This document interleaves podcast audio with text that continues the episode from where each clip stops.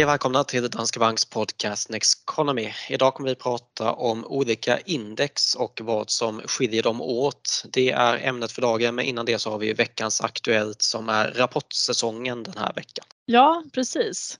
Och eh, vi kan väl säga några ord om Sverige och om USA tänker jag för att många har ju mycket svenska aktier i portföljen men USA är också rätt viktigt för hur det går eh, i världen då och de globala börserna. Men för svensk del så har ju mycket fokus legat på verkstadsbolagen i och med att de är konjunkturkänsliga. De har affärer såväl i Europa som i Asien, andra tillväxtmarknader och USA förstås. Så att där fanns det ju en farhåga att de skulle börja märka av de här stigande priserna på insatsvaror, kanske ha problem att försvara marginalen och eh, frågan var också vad man skulle se om efterfrågan då. Men de har ju överlag överraskat positivt så det har varit bra rapporter med stark orderingång, efterfrågan är god. Det handlar i vissa fall snarare om att man inte vågar ta in mer order i orderböckerna därför att de redan är välfyllda och man är inte säker på vad man kommer kunna leverera på grund av eh, osäkerhet kring eh, huruvida man kan få tag på insatsvaror och komponenter och sådär. Men bra rapporter och eh, det man också kan se är ju att svenska bolag fortfarande eh, kan föra över stigande kostnader till kunderna. Så att det finns inga tecken på någon hård marginalpress eller någon hård inbromsning. Men sen så ska man ju också komma ihåg att kriget i Ukraina till exempel, det började ju i slutet av februari så att det här är ju ingenting som påverkat hela kvartalet. Självklart så pratar de också om olika osäkerhetsfaktorer då och då är ju kriget i Ukraina en förstås, men sen är det nedstängningarna i Kina som man ser som ett ännu större eh, hot därför att det leder till längre leveranstider, svårigheter att få tag i komponenter och så vidare. Och just att då vissa bolag faktiskt blivit försiktiga med att ta på sig eh, ordrar längre fram i tiden för man vet inte vad man kan leverera. Sen då om vi blickar över till andra sidan Atlanten och pratar lite om USA så har ju rapportsäsongen kommit rätt långt där också. Drygt hälften av S&P 500-bolagen har rapporterat och då har vi en en vinsttillväxt på dryga 7 procent då. Och de senaste tio åren så har vinsttillväxten varit ungefär 9% i genomsnitt så att den är faktiskt lite lägre det här kvartalet. Mm. Jag såg det också att eh, alltså, de har ju slagit estimaten, alltså S&P 500-bolagen eh, varje kvartal sedan Q1 2020, estimaten för vinsttillväxten och med ganska då stor marginal vid vissa tillfällen, särskilt under Q1 och Q2 2021 då. Men det där börjar då normaliseras nu och eh, då får man ju inte samma medvind från den här vinstutvecklingen framöver som vi har haft under 2021. Nej precis. Och det här med att man slår estimaten, det är ju normalt. En rapportsäsong där bolagen inte slår estimaten, det är något av en, en chock. Det inträffar Precis. när det inträffar något som, som pandemin bröt ut till exempel mm. och så ser det ut även för svensk del. Så bolagen ska ju slå eh, ja. prognoserna då. Men däremot är det den marginalen som man har slagit med. Man såg mm. den med nästan dubbelt eh, under Q1 2021 och det var det ju en direkt anledning av de jämförelsetalen man hade under Q1 2020. Då. Ja, och sen förväntningarna låg ju för lågt under ja, stora delar av pandemin men han hann inte med att justera upp dem. Och tittar Precis. man på hela, hela året 2021 så blev ju vinsterna dubbelt så höga globalt som de eh, såg ut att bli när vi gick in i året och det är ju såklart också en viktig anledning till att börsen gick så otroligt starkt. Men nu möter man tuffare jämförelsetal och dessutom en tuffare makromiljö med stigande räntor, krig, nedstängningar i Kina och eh, det gör ju att man får en viss motvind här då. Men man kan också titta på kursreaktionerna och det man kan se nu är att bolag som då slår förväntningarna de belönas i genomsnitt med en mindre uppgång än de brukar göra när de överträffar förväntningarna medan de som missar estimaten faller mer än de brukar göra. Så att börsen är lite svårflörtad kan man väl säga och eh, det krävs lite extra för att man verkligen ska belönas med den kursuppgång som man normalt sett hade fått då. Men eh, lyckas man inte nå upp till förväntningarna så straffas man å andra sidan ganska hårt. Eh, det är fortfarande då cyklisk vinsttillväxt som eh, går starkast också för amerikansk del. Så att vi har energi, material som gynnas av stigande råvarupriser och även industri som ligger i, i toppen. Men en bra rapportsäsong. Ehm, tittar vi på helåret så väntas vinsterna växa i amerikanska bolag och globalt faktiskt med ungefär 10 och gör de det så ser vi väl att det kommer ge visst stöd åt börsen även om vi tror att kurssvängningarna kan fortsätta vara ganska stora. Mm. Så stöd från vinsttillväxten även i år, även om vi inte får det där extrema stödet då som vi hade under 2021. Mm. Och så gick vi in i det här året med högre värderingar också. Så att ja. en del av nedgången har ju handlat om stigande räntor och att man har värderat om en del av börsen och kanske speciellt då högt värderade tillväxtbolag som man var väldigt generös mot under pandemin. Men nu har ju faktiskt värderingarna kommit ner en del och eh, om man kollar på ett globalt index så börjar vi ändå närma oss någon typ av historiskt snitt. Så eh, då både på grund av att vinsterna kommer upp samtidigt då som aktiekurser har kommit ner så det börjar ju se något bättre ut. Mm, precis. Bra, vi ska gå vidare till veckans fråga. Hur kommer bostadsmarknaden påverkas av Riksbankens höjning av styrräntan? Är frågan. Ja, den första höjningen som man har genomfört är ju inte nödvändigtvis någon större grej utan då handlar det om att rörliga räntor stiger med 0,25 procent. Det klarar hushållen fint och dessutom så får man ju ränteavdrag på 30 procent. Men Däremot om man börjar titta på Riksbankens räntehöjningscykel som kommer, om vi då säger att man höjer fem gånger eller till och med tio gånger eh, som Stefan Ingves tycker att eh, ekonomin då eh, ska klara, då börjar det bli en annan sak. Sen får vi se hur många gånger man behöver höja räntan. Men det är klart att bara vetskapen om att det kommer fler räntehöjningar och att man inte riktigt vet hur många kan ju påverka sentimentet. Och göra att den som är i tagen och ska köpa en bostadsrätt eller ett hus är lite försiktigare i budgivningen under perioder där vi haft en, en låg ränta som signalen varit att den kommer vara låg hela prognosperioden under åratal framöver. Då blir ju optimismen större om man vågar sig på att kanske bjuda lite mer än vad man annars hade gjort. Mm. Men det är klart att det här kan dämpa sentimentet lite grann kring bostadsmarknaden. Vi kunde och, faktiskt se ehm, det redan i april här att eh, antalet transaktioner gick ner något. Alltså det är normalt att eh, transaktioner går ner under april månad men nedgången i år var större än normalt. Så mm. bara som du är inne på då, bara att man hör om den här räntehöjningen och också den här räntebanan som skruvas upp en hel del gör kanske att osäkerheten bland hushåll ökar och att man inte är lika intresserad av att göra bostadsaffärer. Mm.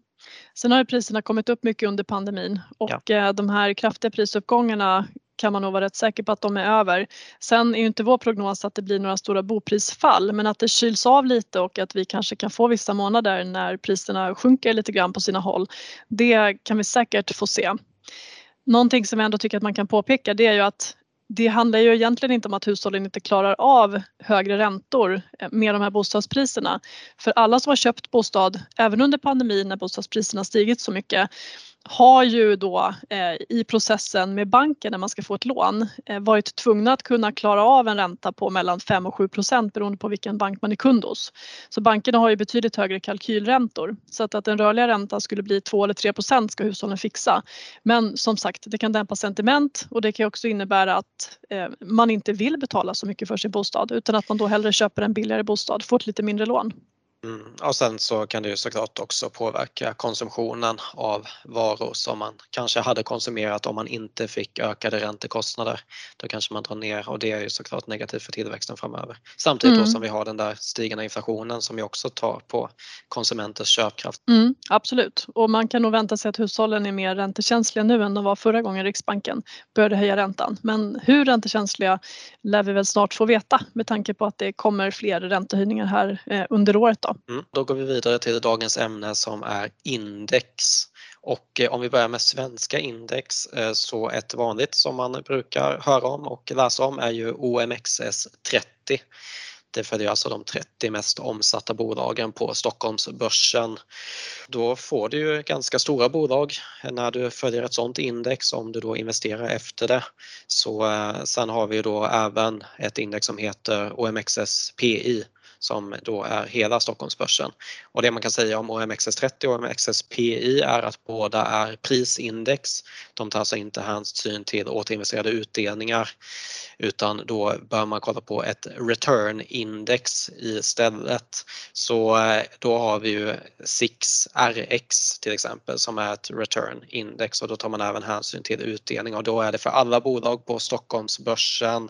Sen kan man eh, också lägga på ett P där så blir det 6P TRX, då har vi ett index som många svenska fonder, det är deras jämförelseindex för det här P1 är alltså, det innebär alltså portfolio och då tar det hänsyn till de här begränsningar som svenska fonder har, alltså att man inte får ha ett innehav i, i portföljen som är över 10 till exempel. Så det är olika svenska index och baserat då på vad man investerar i eller vad man följer så får man ju olika typer av bolag som också kommer gå olika beroende på var man är i konjunkturen. Mm. Och det kan ju vara rätt bra att ha lite koll på vad det finns för olika eh, index. Och en anledning är ju att om jag till exempel vill investera i en fond, säg att jag tittar på en indexfond, en svensk indexfond, då finns det ju både smalare fonder som eh, investerar i OMX30 index, så att de 30 mest omsatta bolagen. Och sen så finns det bredare indexfonder som investerar i en större korg av svenska bolag där du också får med mellanstora och mindre bolag. På Stockholmsbörsen har vi ju nästan 350 bolag så det är ganska långt ifrån de där 30. Så det, det blir ju ganska många fler man investerar i då om ja. man får med små och medelstora bolag. Och över tid så har ju små och medelstora bolag faktiskt gett en högre avkastning än stora bolag. Så att tittar man på de här 30 storbolagen så är ju många mogna bolag som har funnits länge. Det är många världsledande bolag om man tittar bland de svenska verkstadsbolagen och deras tillväxtmöjligheter är ju per definition ofta mer begränsade än för ett litet bolag som växer på en mindre marknad och där expansionsmöjligheterna är större. Så att man vill ju gärna få med fler bolag i sin indexfond än bara de här små. Och en, en fara då det är ju att man tittar för mycket på eh, till exempel vad avgiften är på indexfonder. För att tar du en indexfond som bara speglar de 30-40 största bolagen så är ofta avgiften väldigt låg eller ingenting. Eh, men å andra sidan så får du bara storbolagen. Så att det kan vara värt att betala lite extra i fondavgift även för en indexfond för att få bredare exponering. För att över tid så kommer det ge tillbaka i form av en högre förväntad avkastning. Ja, och en högre förväntad riskjusterad avkastning kanske framför allt för man eh, breddar, man diversifierar mer och får därför en bättre resa över tid i portföljen. En annan sak som kan vara värt att nämna är ju att de här indexen är marknadsviktade också.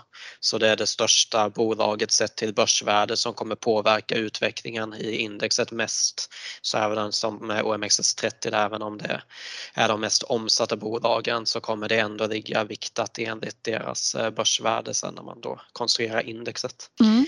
Eh, om vi ska gå över och eh, prata globala index, vi brukar ju fokusera på det globala indexet MSCI World All Countries, alltså MSCI Acvi då, All Countries World Index. Eh, vi vill ju gärna att man har en global portfölj som grund och om man börjar med att då utgå ifrån det här Acvi så består det ju av både MSCI World och sen då MSCI Emerging Markets. Så MSCI World är ju alltså 23 utvecklade länder och eh, det är ungefär 1500 bolag i det och där utgör eh, USA nästan 70% av det indexet. Så då får man en ganska stor andel USA. Och sen då om man då adderar eh, eh MSCI Emerging Markets till indexet så får man det här ACVI och då har vi alltså ett tillväxtmarknadsindex som består av 24 ja, inte utvecklade, så tillväxtmarknader. Mm. Mm. Och närmare 3000 bolag kommer ja. man upp i då också. Exakt. Sen i ett eh, MSCI eh, Acvi-index så har vi utvecklade marknader som utgör ungefär 88% av världsindex och tillväxtmarknader står för 12 Sen har vi ju USA blir ju en mindre del när man då investerar i Acvi, då är vi nere på 60% ungefär. Så man minskar i alla fall USA-exponeringen något då genom att, att investera i det bredare indexet. Precis, bra med eh, tillväxtmarknader i portföljen också så att det kan vara bra att titta på hur exponeringen ser ut. Det är också bättre riskspridning och bättre riskjusterad avkastning.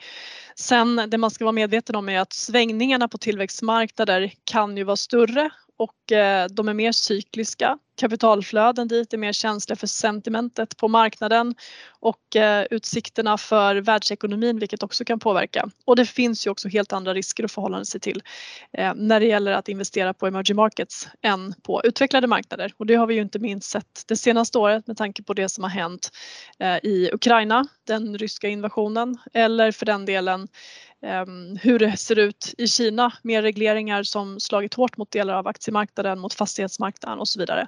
Så att det kan vara bra att vara medveten om att ehm, investeringar på tillväxtmarknader kräver att man är väldigt långsiktig. Det kräver att man har eh, lite mer risktålighet och eh, man ska vara medveten om att det i perioder kan röra sig kraftigt jämfört med ett globalt index. Mm. Och det är ju ungefär samma princip där som att investera i ett brett index på Stockholmsbörsen att det är en högre risk i de mindre bolagen precis som det är i tillväxtmarknaden men du får också den här högre tillväxten då. I, på tillväxtmarknaden handlar det ju mer om tillväxten i ekonomier som då ju såklart påverkar bolagen också och sen då i, om man kollar på Stockholmsbörsen så handlar det mer om att vinsttillväxten brukar vara högre för småbolagen. Mm. Eh, men om vi då går vidare och eh, bara pratar lite om hur det här skiljer sig, alltså om man då jämför ett eh, globalt index med ett svenskt index så får man ju en ganska annorlunda exponering om man då breddar sina investeringar.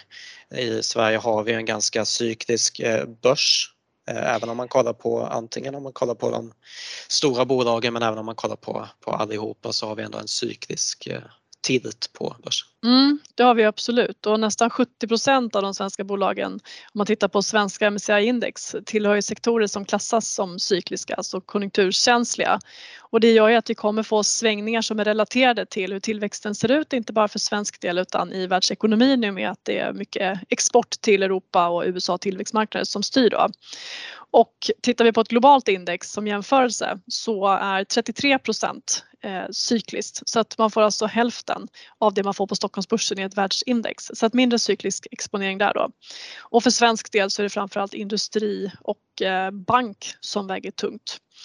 Sen då om vi tittar på ett globalt index där vi alltså får väldigt mycket USA så får vi också en tilt mot det som finns på den amerikanska börsen. Så att dels så handlar det om strukturell tillväxt och då har vi IT som största sektor men även kommunikationstjänster och sällanköp där Amazon förstås väger tungt då.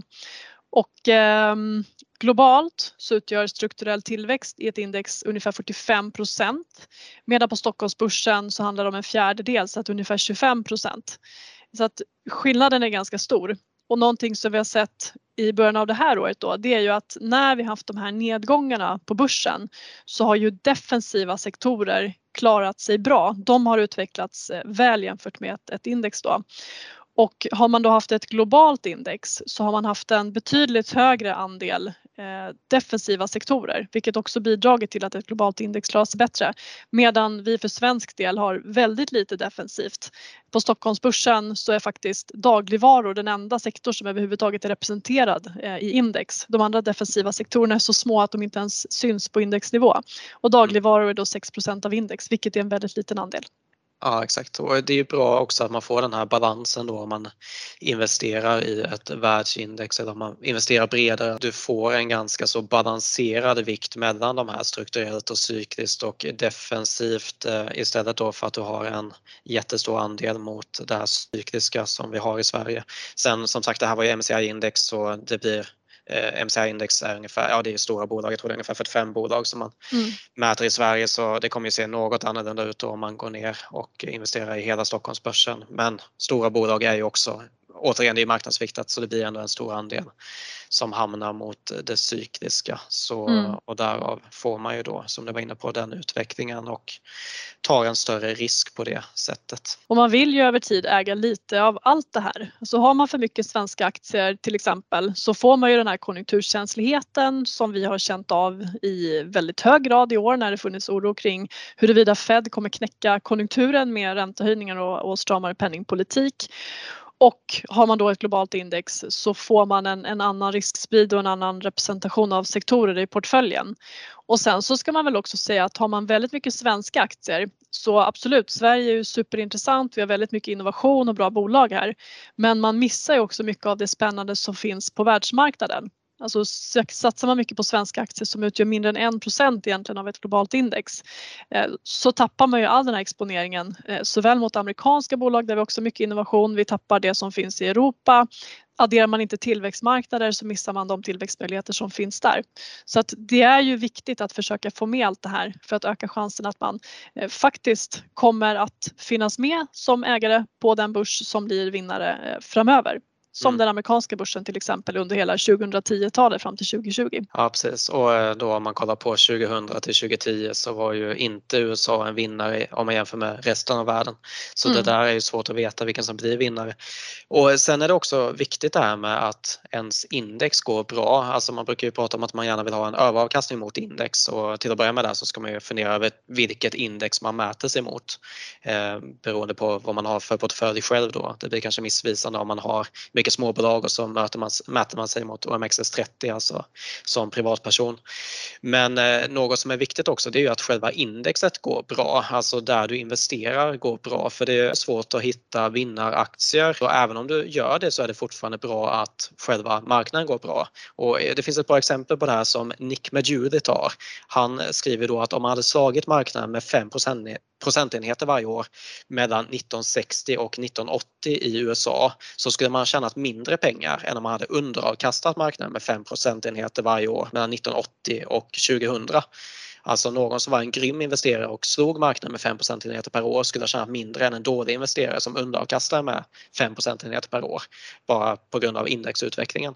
Så det är alltså egentligen då viktigare hur index går än att du överträffar index. Och eh, som sagt har man då en bred portfölj där man inte kanske går på några riktiga nitar i portföljen vad gäller att en viss region eller viss sektor går väldigt dåligt och man kan då få en avkastning i som ändå är eh, ganska bra över tid så har man ju något bra att jobba från då. Sen om man då vill vara aktiv och försöka så det där indexet. Mm. Precis. Eh, har vi något mer att säga om index och eh, vad som karaktäriserar dem och hur det påverkar utvecklingen eller ska vi gå vidare till veckans studie? Vi går vidare till veckans studie tycker jag. Då har vi alltså ännu mer av Nick Majuri och hans bok Just Keep Buying och eh, det här handlar ju då om historisk data från hans bok. Han skriver om ångeraversion och hur svårt det är att tajma marknaden. Så ångeraversion har vi varit inne på tidigare. Det handlar om att man inte vill ångra beslut i efterhand. Du vill alltså inte investera dina pengar precis före aktiemarknaden går ner för då kommer du behöva ångra det beslutet. Man skulle inte ha investerat precis som man tänkte. Det där är en känsla som man inte vill vara med om. Men något som man skriver om är att risken tyvärr är ganska stor att du får den känslan. För det finns en stor sannolikhet att du kommer få möjlighet att köpa billigare någon gång i framtiden. Det var till och med 95% sannolikhet att börsen skulle stå lägre någon gång i framtiden om du slumpmässigt valde en dag att investera i Dow Jones index då mellan 1930 och 2020. Så det hade ju inte varit helt fel att vänta eh, men problemet är bara att man kan behöva vänta en lång tid.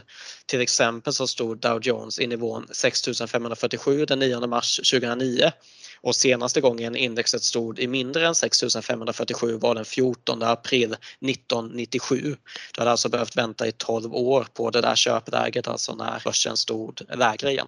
Så när man sitter och väntar på det här perfekta tillfället kan man ju gå miste om avkastning över tiden. Det blir alltså en alternativkostnad att ha pengar på kontot istället. Så om man istället investerar pengarna direkt så sätter man pengarna i arbete och ofta så är det ju tid som är den viktigaste faktorn. Så om man tittar på data över ett världsindex sedan 1970 det hade varit bättre att investera alla dina pengar direkt istället för att sprida ut pengarna över sex månader i 68% av fallen. Och det är ju för att då börsen har historiskt gått upp över tid. Och det här betyder ju också då, i och med att marknaden går upp över tid, så vill du gärna köpa snabbt och sälja långsamt. Du vill köpa så snabbt som möjligt och sälja så sent som möjligt. Det är egentligen alltså bättre att köpa direkt men portionera ut försäljningen för att få den bästa avkastningen över tid i genomsnitt. Eh, så börsen kommer troligtvis vara billigare någon gång i framtiden men det betyder ju inte att du inte ska investera nu direkt. Det är slutsatsen. Mm. Precis, så att um, det är alltid en bra, bra tidpunkt att köpa, det är alltid en bra tidpunkt att börja spara. Och sen så har vi ju faktiskt haft ett helt poddavsnitt om huruvida man ska investera en, en klumpsumma på en gång eller huruvida man ska sprida ut köpen. Och då är det ju så att det oftast faktiskt är bättre att investera en klumpsumma på en gång. Men problemet är ju att det kan skapa ganska mycket mental stress ifall det är så att börsen inte bara fortsätter rakt uppåt därifrån. Så att därför så är det ju ofta ändå att rekommendera att man sprider ut köpen lite grann över tid för att minska risken för att man begår misstag som mm. gör att avkastningen ändå blir lägre än vad den borde ha blivit. Ja precis, eh, det här är ju teorin men det viktigaste av allt är att man inte säljer i panik. Så om det är enklare för en att hantera sig själv då genom att man portionerar ut inköpen över kanske sex månader eller ett år så är ju det bättre än att man investerar allt och sen säljer om börsen går ner den kommande tiden. Så, så absolut, för de allra flesta kan det nog vara bättre ändå att portionera ut de eh, inköpen också. Mm. Och månadssparande är ju alltid en bra idé. Ja, verkligen. Bra, då ska vi börja avrunda för idag. Ni får som vanligt ställa frågor i vårt frågeformulär i avsnittsbeskrivningen och gärna komma med förslag på ämnen som vi ska ta upp framöver. Och eh, så får ni gärna gå in i Podcaster-appen också och betygsätta podden. Det hade varit eh, väldigt schysst. Mm. Och eh, gå gärna in på nexteconomy.se också. Det är vår nyhetssajt och där hittar ni både poddar, bloggar, artiklar om investeringsstrategi och marknadsläge och även filmklipp där vi kommenterar börsläge och aktuella marknadshändelser. Då tackar vi för den här gången och så hörs vi igen om eh, två veckor. Tack och ha en fin vecka.